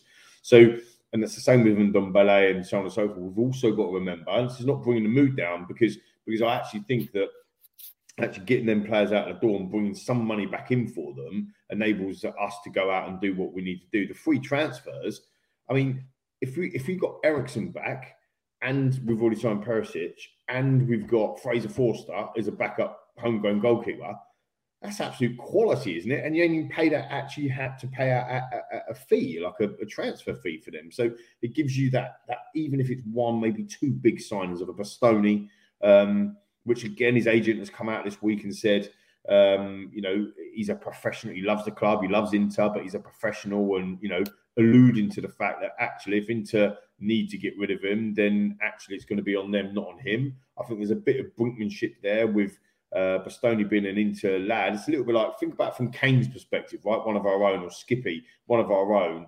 You wouldn't want him to start coming out and engineering a move. Look, look how it made us all feel um, when Kane was trying to engineer a move to, to City last summer and all them reports. So Bastoni's keeping his kind of powder dry, if you like, and saying, no, I kind of want to stay. But knowing that Inter have got to sell, we already know that. Everybody's reported that, you know, shown Ali, Ali Gold, um, you know, the, uh, the, uh, the other big Tottenham journalists um, uh, have all been reporting that Inter Milan need to sell. They, they're reportedly looking at Lukaku. They're reportedly looking at, well, Fab, he was on your channel earlier, Chris, wasn't he? He, he basically said that uh, Gleison Bremer is a done deal. Uh, they're just waiting for you know the, the paperwork to be signed off as a um, you know with, the bids, but they can't go and do all this business Inter without getting some money in. So they're either going to one of their big players, aren't they? Could be Martinez, Lorenzo Martinez. It could be Bastoni, and I don't know. I've got a funny feeling. What do you think, Frank? Well, he's an Atalanta boy, Bastoni. That's the academy he came through, so he's not one of their own. Um, he moved to Inter, oh, I believe, slightly different. Okay, good knowledge. Four or five years, four or five years ago, and um, and Conte was his sort of his biggest advocate. He brought him through. He played him at a young age. He, he gave him the, the, the opportunity at a big club like Inter Milan um, to play regular first team football. So I think that carries a lot of weight. I think the, the problem with Inter is because he has been so good over the last couple of seasons and his age, um, I don't think they want to sell him because he is an Inter Milan fan. But um, I just feel that that one looks a bit complicated. I mean, Chris, probably best to, to pass over to you because obviously you've had a, an interesting day talking to Fabrizio and, and obviously heard the latest. So, what, what is your take on the Bastoni situation? Um, well, of course, you know, as Lee said, the agent come out and said that uh, he, would be professional about it. If Inter Milan want to sell, then uh, they will sell. But of course, there has been no uh, official approach from Spurs right now. It's interesting because all of these reports keep being published stating that Tottenham have put in official bids. Well, we haven't put in official bids for any of these players, including Djed Spence. You know, lots of clubs are interested in these players, but no official approaches as yet.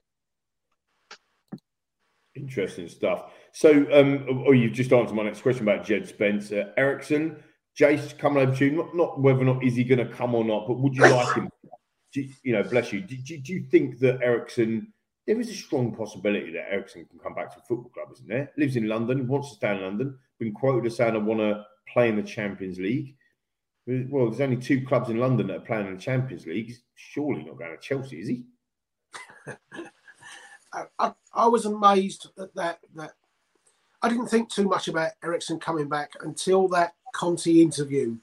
I forget when it was. Maybe it was in the January window when um, when he almost said that he would like him. Yeah, uh, I, I, remember he got asked it, and it was the type of thing when he was going to Brentford, and he said um, you would kind of expect the thing. No, it's great to see him back. Wish him all the best. Blah blah blah, and just leave it like that, almost as the the bland answer. But he said, you know, I'm staying in the hotel. We've talked. I loved working with him, and and it was just really enthused about talking about him and, and working with him. And and uh, Eriksen's been very reluctant to commit beyond anything beyond the end of the season. I certainly think the door is open, whether whether they they reach agreement or not. And and I know people will say it's you know when we talk about moving on from Gareth Bale and, and don't be sentimental about these players. Christian Eriksen still improves our current squad. It's as simple as that. Oh, you know, and and any any lingering doubts about his effectiveness, you know, he solved that at Brentford. And um, does he improve us? Is he good enough to get in our squad? Absolutely, he is. And if he's on a free transfer, and we, we always talk about hitting the Premier League running, he knows Tottenham Hotspur Football Club, he knows the Premier League, and he knows the demands that Conte wants from him.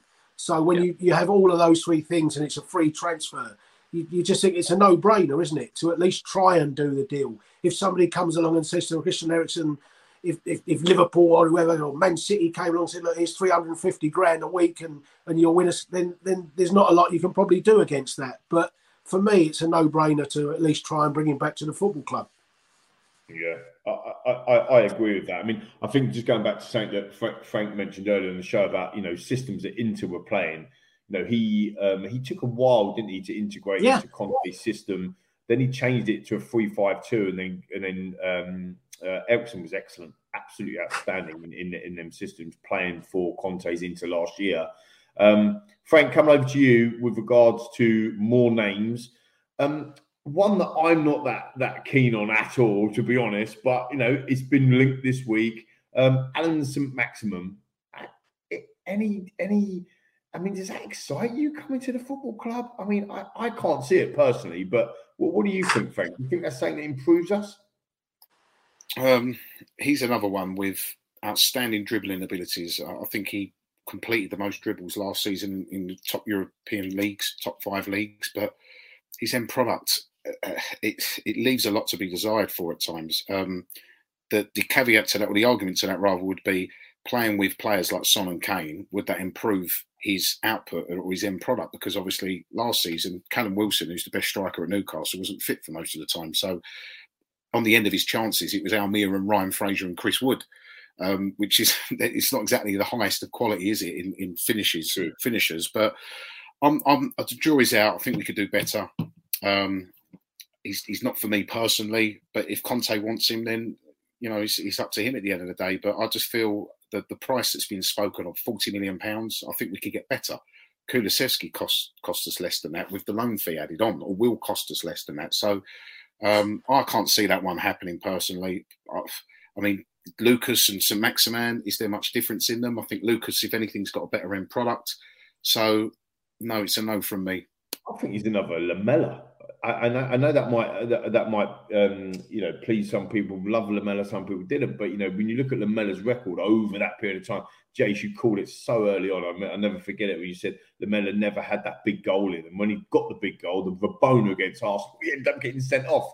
I mean, you couldn't make it up. So you know it's classic Lamela. There's, there's something about him. Like there's another name Chris, I'll throw this one at you because Jason will probably, um, you know, switch off when I say this. But Adama Traore, or there you go, Jace.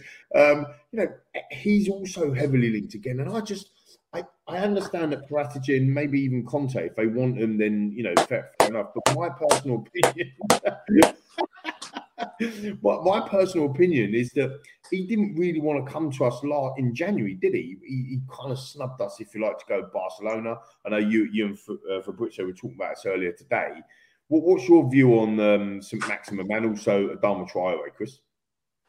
Well, St. Maximin, I think we're being linked with virtually every player across Europe right now. And of course, you know, all the guys on Twitter putting every single uh, rumour out. They're absolutely loving this uh, this period at the moment. Um, but we are going to be linked with all the players across Europe because, of course, you know, when uh, the club have come out and said we've got 150 million pounds plus to spend, then of course we're going to be linked with everybody.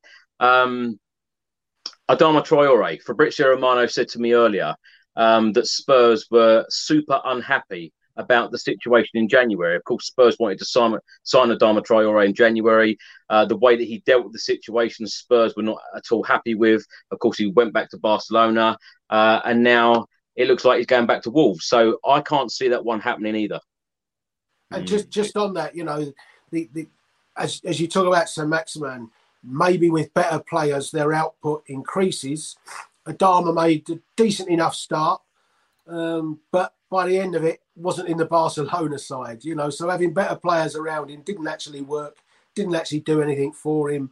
You know, Aubameyang for for whatever that lot down the road, he's still a quality striker. Aubameyang scored plenty of goals for Barcelona. He made an impression at Barcelona. Adama lasted what two or three weeks, and then then the appeal disappeared again. And that that's what I've always said about him. But the the Johnson's Oil Johnson's Oil sold another couple of containers for him. But with, with St Maximin, he, he's one of the Newcastle's best players. They're they're not in a they're not going to be in a position to sell their best player right now, are they? Exactly. No, I, t- I totally agree with that. And I just think that, you know, look, there's there's been some players down the years at Tottenham that definitely get you off your seats. There's absolutely no doubt about that. We can list them all day. We've all had them fantastic memories on them. You know, are you going to get off your seat with Adama and or um, ASM? Like, to be honest, because you might get off your seat a little bit and then just sit back down because they've got no end product or they can't fit. But I've I generally haven't been that impressed with Allan Maximin at all. Um, and I'm definitely not a fan of Adama Traore coming into football club. Um, well, I think to, I think you get off your seat. I think I think Traore gets you off the seat because you're trying to mind, uh, you know, avoid the ball hitting you in the face. Lee, can I, can I, Lee, can I mention one player? Um, Gabriel Jesus. I, t- I tell you what, when I spoke to Fabrizio earlier, I was actually surprised that he confirmed that there had been contact between Spurs and the player and his agent. Um, but Arsenal at the moment are front runners to sign Gabriel Jesus. I just wanted your opinions um, whether you know if we sign Jesus, where he would fit in, and and because he wants to be a main player, he wants to be a starter at a football club. When you've got likes of Harry Kane, Heung-min Son, um, why do you think that we're going in or talking to a player like this? We didn't. He doesn't. He doesn't fit. Sorry, if I if I, if I go, uh, he. He doesn't fit in that. If, if he if he wants to come to a football club and play regular first team football in the forward line, which is, I mean, he played 34 games or 32 games for Man City this year, and he still wants to leave for regular football. He doesn't break into that front three, does he? At time, he, he, he's No. not going to replace Kane, is he? But but, He but we, we can have lots of games this season. I mean, obviously, I, I get what you're saying. I don't think he will come because he wants to go somewhere and be a main man. he can sit at But I, I would take him. win the Premier League I, I every would be happy with that. I would be happy with that. I just don't think he'd come to, to play second fiddle or not be that main focal point, which is what he wants to be at the, the age and the stage of his career he's at now. But I would take him. I think he's a good player. I think he'd add I depth to, to our squad. Um, and I'd, I'd love to get that one over the line. The, the other name that obviously is being mentioned is Bissouma. I think he'd be unbelievable business for us. He, he, he gave us a lesson when, when they beat us at, at our place, and uh, that would be an outstanding signing. I'd try and get that done if I was the club. But um, we, we do need a forward. I think we need, if Harry Kane gets injured, we were very lucky this season. We need a, a number nine who can play with his back to goal, hold the ball up. Um, it seems to me we're linked with a more sort of hybrid forward who can play in that nine, but also can play across the front. It seems that that's the type of player we'll go for, but we do need a, an alternative to, to Harry Kane if he can't play every game or, or he does get a knock. Um, and I still haven't seen us linked with any of those types of players. I, I know that names were thrown like Dominic Calvert-Lewin, which I don't believe for a minute. Um, I think Darwin Núñez, which uh, who I think will go to Manchester United or, or Liverpool personally, probably Manchester United. But um, I, I mean, Richarlison's another name mentioned. I know Jason's not his biggest fan. Um, not probably not for me as well. I just don't like the fact that he throws himself to the floor. He'd frustrate the life out of me. Um, but I do think we need another forward. Um, there, there's not really, barring Jesus, I've not heard. Chris, you may have heard, but there, there isn't any other names that we've been linked with with, with concrete interest. But I'm pretty sure they're after a forward. Yeah, only, Darwin Núñez, as you mentioned, and Fabrizio said that um, there didn't he didn't seem uh, much chance of that happening. But um, when you think back about the striker situation, the last time we actually signed a striker on a permanent deal was Fernando Llorente, 2017. It's unbelievable. Of, of course, we had Gareth Bale and Carlos Vinicius, but they were both on loan. But we need to sign a striker, and I would be absolutely astonished if we didn't have another striker when the season starts under Conte. We, we have to. It's important. To. That just going, just going back to Jesus, like for, for me, I'm not saying that I don't rate Jesus. I, I actually think he's a good player, and if we can get him over the line, he can play for. But I just don't think he will come. If it's true that he wants to play regular team football more than he's playing at City, why would you come and be a bit part player at Tottenham when you can stay at City and basically win every year? Like, why would you do that? You just wouldn't do it. So, so I just don't think that that is that is one, in my opinion, that when all said and done, could even happen because he's just going to say no. Um, I don't want to go to there. Look, pain, painfully, and I heard uh, Fab say this to you earlier anyway that Arsenal were in for him. They've been tracking him a long time. But painfully, he would go to Arsenal and play every week. He, he would be their na- main man.